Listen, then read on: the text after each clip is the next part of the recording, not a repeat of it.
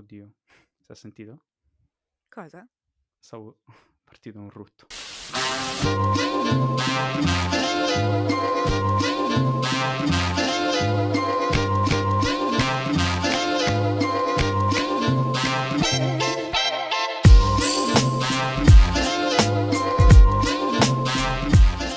Salve a tutti ragazzi e ben ritrovati in questa nuova, nuovissima puntata di In the Mood for Talk. Io sono Lavinia Io sono Luca. E inaspettatamente torniamo a registrare dopo pochissimo tempo, ragazzi, perché l'ultima puntata è uscita davvero, davvero poco fa. Però abbiamo cercato in tutti i modi di anticipare la serata degli Oscar, visto il film del quale andremo a parlare, ma mi fermo qui perché in merito, come al solito, ci dirà Luca dopo.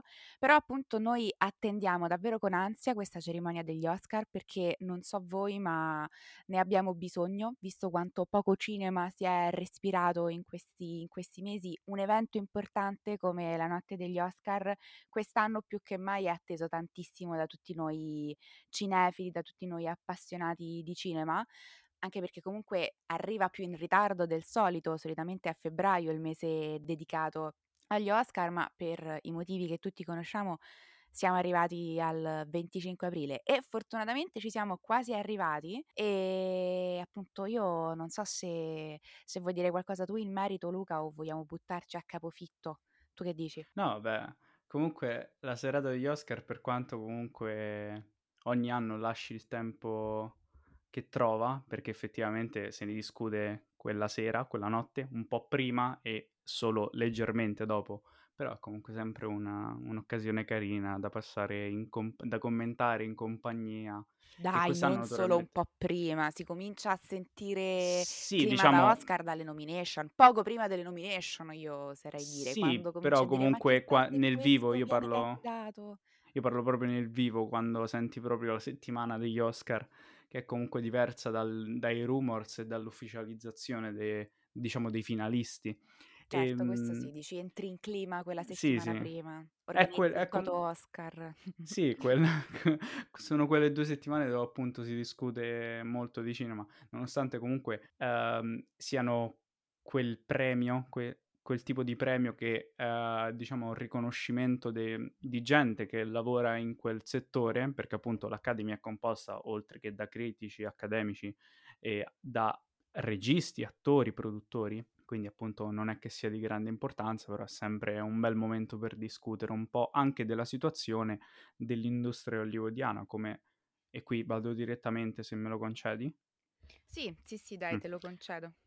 Per parlare dello, dello stato di forma di Hollywood, perché comunque un po' il premio è un po' una sorta di non orientamento politico, non saprei come esprimerlo al meglio, però comunque dà un'indicazione di come Hollywood si vede. diciamo, Verissimo, ed è molto verissimo. importante. E in questo caso un po' vuoi per, un po' vuoi per il, um, lo stop delle distribuzioni dei grandi titoli come mi vengono in mente Dune di Villeneuve, lo 007, il nuovo Mission Impossible, che non, non, diciamo, non sapremo mai se, come dire... Se sarebbero stati Aiuto. candidati agli Oscar Esatto, esatto, mi stavo impicciando con i tempi. Eh, però comunque abbiamo questi film, discutiamo sullo stato di forma con questi film che comunque segnano un po' una svolta, un, con- un proseguimento di discorsi iniziati anni fa, diciamo almeno sul black cinema con Judas and the Black Messiah, ma anche con eh, il- l'evento narrato dal processo dei Chicago 7 di Aaron Sorkin, One Night in. Miami, comunque si continua un po' quel discorso e anche al Così femminile diciamo che comunque è una cerimonia interessante e importante anche alla luce di quello che è successo a- l'anno scorso agli Oscar, quindi di questo cambio di rotta anticipato in qualche modo Sì, sì, già sì, da Roma di assolutamente. cioè siamo curiosi di vedere Mm. come continuerà questa... mm, Anche per vedere come, si, come l'Academy eh, tratterà quest'anno anche Netflix, che è una sorta di tra battaglia che, che appunto va avanti da qualche anno. E appunto anche al femminile, vediamo comunque la presenza di Emerald Fannell con Promising Young Woman e questo film in particolare, che è Nomadland, vincitore del Leone d'Oro a Venezia 77, l'edizione che ci ha raccontato in breve Alessio Zuccari nella puntata riguardante Tenet, che quindi vi invitiamo a riascoltare per rinfrescarvi un po' la memoria, anche perché molti titoli stanno uscendo adesso, ehm, e il film che più di tutti sembra essere, ehm, quotato per la vittoria finale nel miglior film, almeno. Arriva alla, mhmm, cerimonia con ben 6 candidature, oltre a miglior film troviamo miglior regia, miglior montaggio, miglior sceneggiatura non originale, miglior attrice per Frances McDormand, ehm, miglior regia ehm, ne manca una se non erro, oltre miglior fotografia.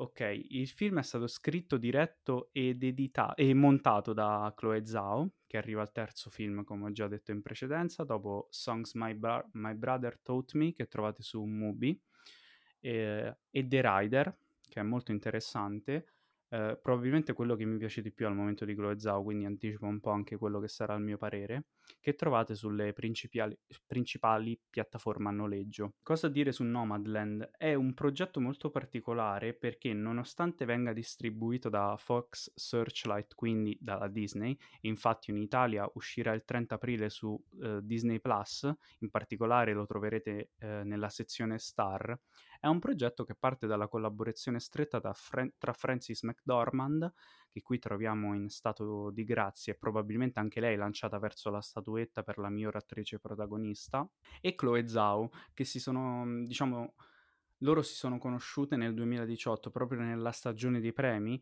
Uh, e um, Francis McDormand in quel periodo acquisì i diritti uh, di questo libro di Jessica Bruder, questo questo diciamo libro di inchiesta intitolato Nomadland, appunto come il film, che solo dopo ha fatto suo Zhao ed ha interpretato, reinterpretato anche con questa Fern, che è un, potremmo dire una, una sorta di mh, mix di varie testimonianze, di varie esperienze che eh, la Zhao ha potuto conoscere nel corso degli anni. Il film poi è stato girato in quattro mesi eh, nell'autunno del 2018, anche perché Chloe Zhao è lanciatissima anche a livello eh, per il futuro, perché poi ha diretto, infatti il film è pronto, è stato fermato solo per la pandemia, um, di Eternals, della, uno dei nuovi film della Marvel, e appunto uh, ci ritroviamo con questo progetto pre- presentato a Venezia 2020 come il grande americano in concorso che vince il Leone d'Oro. E un po' segna, mh, mm, diciamo, un po' portatore di nuove atmosfere ad Hollywood, probabilmente un nuovo approccio. Mi, diciamo, mi è tornato in mente oggi un discorso che fece Francesco Alò su Bad Taste commentando la cerimonia dell'anno scorso, Lavinia, mm-hmm. perché comunque erano presenti una sorta di Tarantino più atmosferico, più da favola che effettivamente da narrazione come i suoi precedenti film, ma anche un Baumbach eh, bergmaniano, appunto già dal titolo, mh, di un Marriage Story che si rifaceva a Scenes of a Marriage di Bergman, ma anche un po'... Tra l'altro eh, apertamente citato pure, pure Apertamente citato, proprio. sì. Poi eh, richiamava questo conflitto tra East Coast e West Coast tanto, uh, su cui tanto Allen si è basato e appunto potrebbe essere un nuovo tassello di quella nuova Hollywood che si sta riadattando anche, che cerca di guardare più ad est che ad ovest, nonostante questo film strizzi particolarmente l'occhio ad ovest e Lavinia probabilmente ce lo dirà, appunto è un nuovo film particolare cui, che ha fatto discutere e ci farà discutere anche perché siamo di pareri opposti, però andiamo al dunque. Eh, il film parte da una contestualizzazione in didascalie, siamo nel 2011 e la fabbrica produttrice di cartongesso eh, della piccola cittadina di Empire in Nevada chiude. La particolarità di questa piccola cittadina è che si era sviluppata proprio attorno a questa fabbrica, quindi alla sua chiusura, alla chiusura della fabbrica, tutti si sono ritrovati in mezzo alla strada, tutti si sono ritrovati con il codice postale senza codice postale o persino un codice sospeso perché non, diciamo, la crisi ha proprio tolto il respiro a molte fabbriche statunitensi, sì, a molte attività letteralmente la città si è, si è svuotata. Sì, si è, sma- cioè, sì, si è smantellata. Sì, sì, si è aspettato che finisse l'anno scolastico per dare quel briciolo di continuità ai bambini e poi via. E appunto veniamo, veniamo, introdotti in questo, mondo, in questo mondo di fiction molto particolare e vi dirò a breve eh, per quale motivo, eh, da Fern, che sarebbe Francis McDormand, che si ritrova appunto a senza casa, ma anche mh, leggermente per scelta, come capiremo nel corso del film, a scoprire questa vita da nomade, da van dweller, come diremo come sentiremo più volte dire nel film, non so quale sia la traduzione letterale italiana, di direi semplicemente nomade. E piano piano attraverso delle persone che in realtà, e questa è la particolarità del film, veramente conducono quella vita, come Bob Wells, una webstar da 98 milioni di visualizzazioni su YouTube, che illustra eh, quotidianamente, se non erro, la filosofia di questo stile di vita, appunto a vagare tra le varie stazioni, come le vogliamo chiamare, i vari posti dove eh, questi, mh, queste persone si ritrovano per dei festival, per uh, vendersi tra di loro delle cose, per vendere anche a, a diciamo, dei normali, normali eh, dei cittadini sedentari le loro cose, le loro cose molto preziose, come spesso Francis McDormand mostrerà nel film. I loro punti e... di ritrovo, sì, i punti al... sì, esatto. attorno, ai quali, attorno ai quali si sviluppa questa, questa comunità, si riunisce e... questa comunità. E appunto assisteremo a questa nuova vita da houseless e non homeless, come tiene lei a sottolineare all'inizio del film, di questa donna di mezza età che si ritroverà un po' a ricominciare e a scoprire un nuovo mondo, a scoprire, ad intraprendere un nuovo viaggio. E io direi di cederti la parola perché è da tanto che sto parlando, ma anche perché sostanzialmente Nomadland, diciamo che più, più, di questo non può essere anticipato, perché poi dovremmo anticipare i momenti chiave del percorso, perché c'è un percorso molto netto da sceneggiatura quasi classica che eh, pers- il personaggio, la protagonista compirà. Però mh, mm, cedo la parola a te, quindi da qui in avanti spoiler, vai Lavinia. Allora, grazie Luca e dal momento che appunto tu hai anticipato quello che è il tuo parere in merito al film, farò altrettanto e quindi parto dicendo che Nomadland mi è piaciuto davvero immensamente e penso si meriti tutto quello che ha già vinto e anche quello che spero vincerà, appunto. E niente, però io tralascerei per due secondi la parte più estetica del film, che indubbiamente è degna di nota, però vabbè, io ho un debole per, per quei paesaggi americani che qui sono splendidamente valorizzati dalla, dalla fotografia di Richards, che appunto è candidata, e così come tralascerei anche le musiche secondo me perfette di, di Ludovico Einaudi che appunto accompagnano il film e, e, mi concentrerei su quello che ho trovato io, che ho ritrovato in, uh, in Nomadland, perché quello che ci ho trovato è innanzitutto la, la grande tradizione americana, sostanzialmente, partendo da, da, partendo da, Steinbeck e passando quindi inevitabilmente per, per, John Ford, che di furore appunto portò la, la riduzione sul, sul grande schermo. E niente, io ho avuto il piacere di scrivere su Nomadland e ho concluso la recensione dicendo che Nomadland è appunto il film più americano di tutti nella maniera in cui Furore è il romanzo più, più americano di tutti. Non per, per autocitarmi assolutamente, semplicemente però perché lo penso davvero e per questo ci tengo a ribadirlo anche in questa sede perché secondo me Nomadland e Furore hanno davvero tantissimo in comune e non soltanto le, mhmm, non soltanto le premesse che ci ha anticipato appunto prima, prima Luca, quindi eh, queste persone costrette a, mess- a mettersi in viaggio per, perché il lavoro viene improvvisamente a mancare, tra l'altro perché qualcuno toglie loro il lavoro letteralmente e questo questo è interessante perché insomma è come se, come se l'America fosse, fosse, tornata, tornasse ciclicamente o fosse semplicemente rimasta addirittura a furore, a furore di Steinbeck. Però appunto condividono soprattutto appunto l'aver raccontato perfettamente, secondo me, gli, gli Stati Uniti e averlo fatto dal, eh, dal, punto di vista di chi però dagli Stati Uniti non ha, non ha, ten- non ha ottenuto ciò che, che, proprio gli USA promettono sostanzialmente, ovvero il sogno americano appunto. E, però è paradossalmente proprio proprio ai margini di, di quell'America che tra l'altro mh, Zhao aveva già raccontato, appunto, aveva già raccontato questi margini nel, nel, suo primo film ed è proprio lì che si trova la vera, la vera America, l'America più vera, quella delle contraddizioni Ehm, ed è per questo che poi sostanzialmente Furore finisce per diventare uno dei grandi romanzi americani e per questo Nomadland è uno dei grandi film americani, secondo me. Ed tra l'altro la cosa interessante, come stavi dicendo e come stavi anticipando uh, tu prima, esattamente come è successo in qualche modo durante il periodo della, della Hollywood classica, quando l'America fu raccontata perfettamente, ma, ma da chi? Proprio da, da uomini che americani non erano sostanzialmente, succede anche con Nomadland, succede in questo caso con Chloe Zhao, che riprende infatti il tutto da, da quello che è un punto di vista privilegiato, che è il suo e che è esterno, però appunto per questo riesce ad essere privilegiato e a restituirti sostanzialmente l'America in qualche modo più, più vera e più, e più genuina. Quindi sicuramente ci ha ritrovato tantissimo di Steinbeck, però ci ha ritrovato anche tantissimo non solo di Furore e della Hollywood classica, ma anche di Kerouac e quindi inevitabilmente del, del road movie della, della New Hollywood.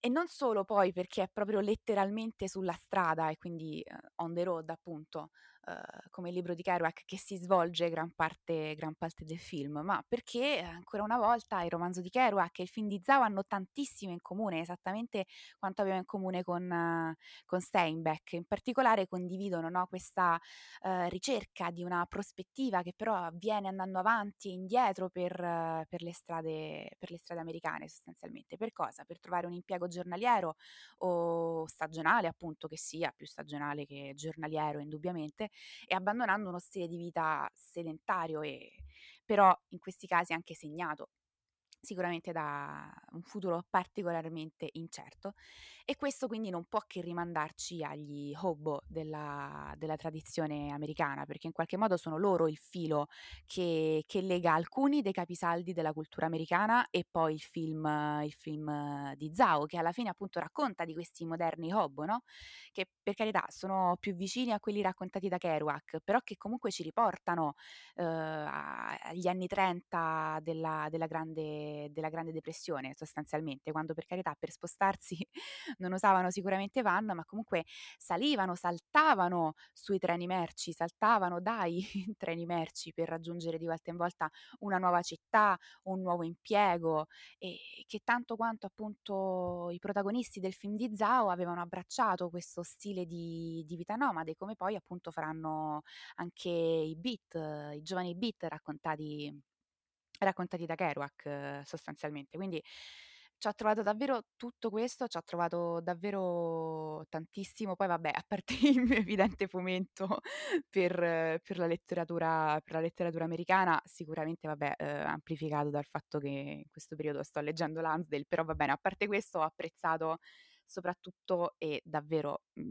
ci tengo a sottolineare soprattutto che questi moderni hobo uh, siano stati raccontati con uh, un rispetto con un rispetto grandissimo da, da Chloe Zhao perché cioè perché se, se, la grande letteratura è in qualche modo iscritta nella vicenda in sé, quella che va a raccontare, che però appunto abbiamo capito essere più tipicamente americana di quanto possa sembrare di, di primo acchito, tra l'altro, il grande cinema è però, come dire, scomodato, tra virgolette, da, da Chloe Zhao. Quindi, ok, tutto questo in termini di grande letteratura è sicuramente già presente intrinseco nella vicenda in sé, però appunto il grande cinema no e questo è scomodato da Chloe Zhao che appunto lo, utili- lo utilizza proprio per dire questo allo spettatore, per dire attenzione, eccola qui l'America e lo fa appunto proprio con la storia del, del cinema americano.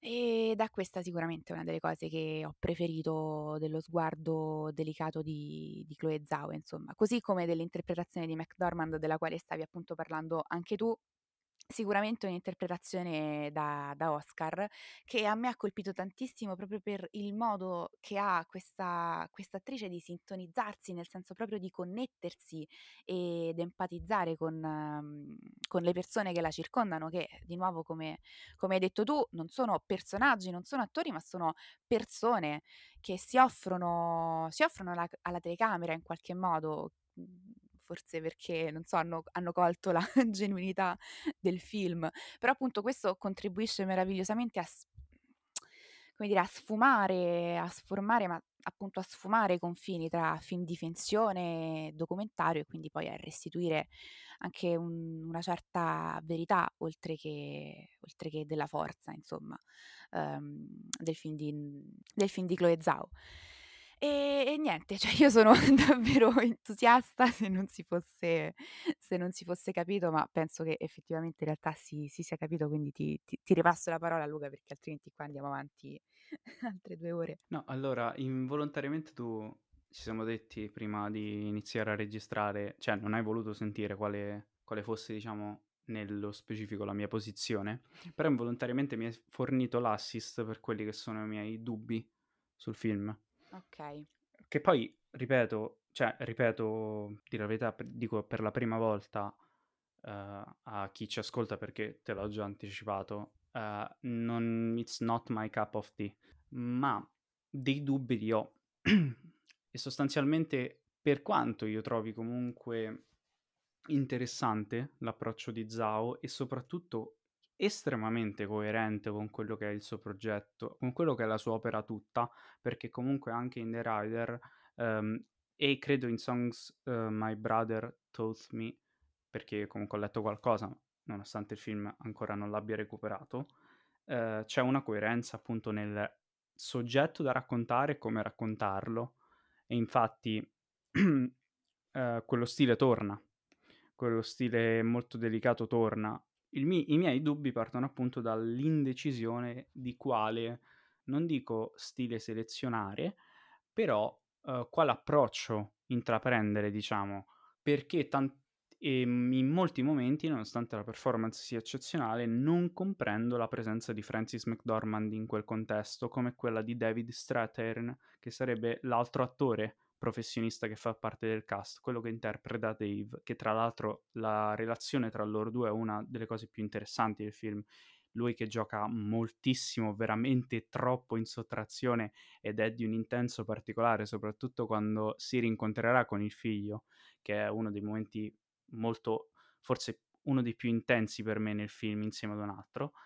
Ehm, non comprendo la loro presenza vicino a quella degli altri nomadi, per quanto comunque non ci sia alcun tipo di alcuna voglia di strafare di Zhao. L'ho trovata unicamente, e qui devo essere sincero, su Einaudi proprio. Mhmm, un'eccessiva drammatizzazione secondo me non necessaria per come anche il prologo si presenta, ovvero un grandissimo gioco sui silenzi dove gli unici interventi della musica diegetici sono molto delicati già di loro. Ehm, soprattutto perché anche lei è molto è molto brava nel far ritornare questo falò, come anche come fil rouge della sua opera, questo momento rivelatorio del falò dove ognuno si espone, ognuno racconta se stesso e si riscopre attraverso anche l'esperienza altrui. Quindi ecco, il mio contrasto era nel comprendere quale operazione stesse cercando di portare avanti lei.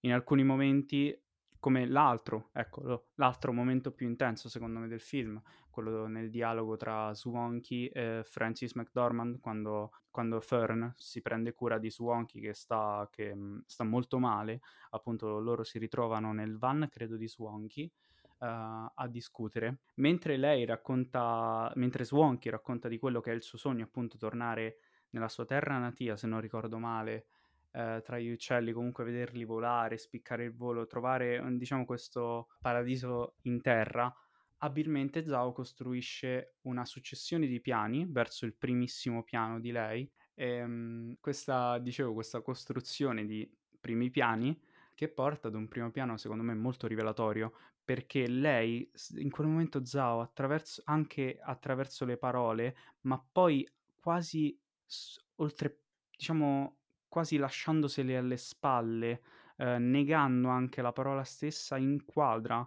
Swanky appunto in primo piano, come ho già detto 7 volte, e coglie nel suo racconto, nei suoi occhi em emozionati, la verità di quella vita che ci è stata esposta in precedenza attraverso i discorsi di Bob Wells.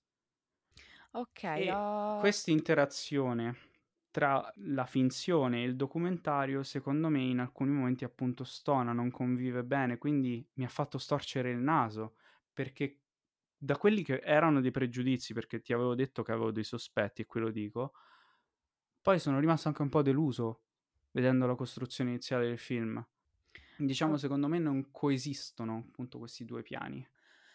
Allora sì, uhm, capisco che intendi, però in verità non condivido perché secondo me mhmm, secondo me invece appunto n nonché uno dei lati forti e più interessanti del film questa questa commistione, di nuovo Chloe Zhao lo fa in maniera molto delicata, quindi io non ho assolutamente percepito quest'eccesso di drammatizzazione, anzi ho mi sono ritrovata più volte a pensare: "Ecco vedi qui magari qualcun altro avrebbe fatto questa cosa particolarmente drammatica, particolarmente filmica, invece Chloe Zhao appunto filma con riprende con quel rispetto di cui parlavo prima e riesce a blendare tutto quanto tutto quanto insieme, per questo poi non stona secondo me la presenza di McDormand, anzi è quasi, uhm, come dire, fa da mediatrice tra queste persone e lo schermo, accompagna queste persone nel loro viaggio poi all'interno del del film e sul sul grande schermo.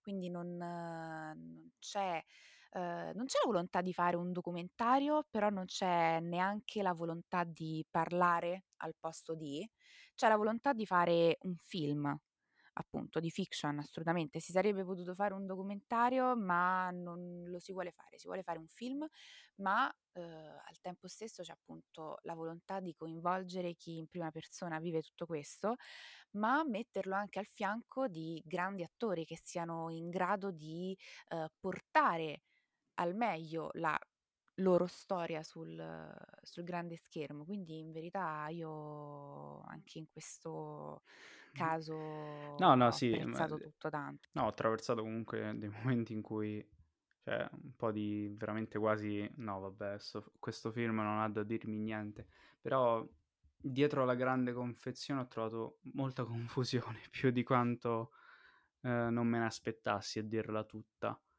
Però ecco, nulla toglie alle qualità del film che secondo me cioè che ho sottolineato e secondo me non finiscono qui, perché comunque, uhm, mi è piaciuto molto il parallelo che lei fa anche visivamente, e qui diciamo passerei anche al lato visivo, che tu prima hai posticipato, ehm, perché partirei dalla casa come luogo fisico. Eh, ma non solo fisico, la casa è anche un luogo immensamente simbolico qui dentro. Sì, Sì, sì, parliamo sì, della però casa, io vai, vai. voglio voglio discutere, ehm, proprio di come l viene inquadrata la casa nei pochi momenti in cui ci viene mostrata, in cui l i quei pochi momenti in cui Frances McDormand si ritrova quasi prigioniera di un luogo fisico, e di come Zhao si adatti con una lente quasi grandangolare, un po' più diciamo sì, un po' più grandangolare che sembra quasi bloccare questo personaggio che in realtà si sta aprendo ad una nuova filosofia di vita, che poi troverà proprio terreno per una discussione sul finale con un no non non ricordo chi fosse quel personaggio. Comunque quando sta nella sequenza del barbecue. Mh-mh. Sì, sì. E questa casa che poi diventa luogo per citare la storia del cinema, perché comunque nelle inquadrature finali, quando lei abbandona quella che era casa sua, quell'inquadratura dall'interno non può essere una Esatto. casualità e non è un qualcosa di così ehm, di no di così non velato, non saprei come dire, comunque è un riferimento palese a Sentieri selvaggi di John Ford, Esatto, io era era proprio lì che dichiarazione volevo che volevo arrivare, cioè nel senso appunto la casa americana utilizzata per citare il grande cinema americano della Hollywood classica e e quindi poi direttamente il mito di fondazione americano, proprio proprio Ah sì, c'è un lì personaggio diverso del deserto, è Un stupendo. personaggio completamente opposto da quello che era Ethan Edwards, ovvero John Wayne in Sentieri selvaggi, che però hanno in comune questo appartenere alla wilderness, questo, ehm, veramente essere incapaci di sostenere qualcosa di stabile. E appunto quello è una parte di film che ho molto apprezzato perché comunque, ehm, non vuole restare lì, non vuole restare sulla superficie, diciamo vuole approfondire e lo approfondisce nel finale un po', ti spiega perché tutto quello tutto quello in che diciamo ti è stato mostra tutto quello che ti è stato mostrato in precedenza. Mi sto impicciando un casino. Prego.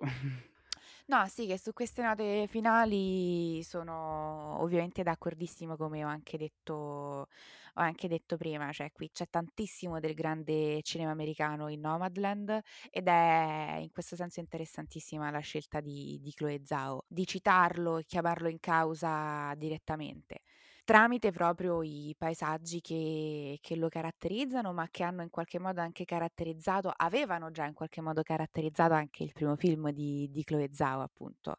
Anche lì ambientato in questa America ai margini, ma sicuramente da un certo punto di vista la vera America, perché prende le le mosse e poi in realtà, uhm, resta anche confinato in questa, uhm, riserva riserva indiana, circondata da questo paesaggio che viene completamente diventa davvero personaggio nel mhmm, nel cinema di di Chloé Zhao. Questo questa poetica fortissima già dai suoi primi lavori io non ho visto The Rider, ma appunto avendo visto il primo e ad oggi l'ultimo finora, uhm, film, senza pensare a quello Marvel, che però penso sarà ovviamente molto, molto diverso da quanto abbiamo visto finora di suo, comunque ritrovare anche questa sua poetica così forte sin dall'inizio è stato sicuramente sicuramente piacevole, perché l'occhio, così come la mano di questa giovane regista è molto, come dire, riesce poi ad imprimere e a restare impresso nell'occhio dello dello spettatore, perché appunto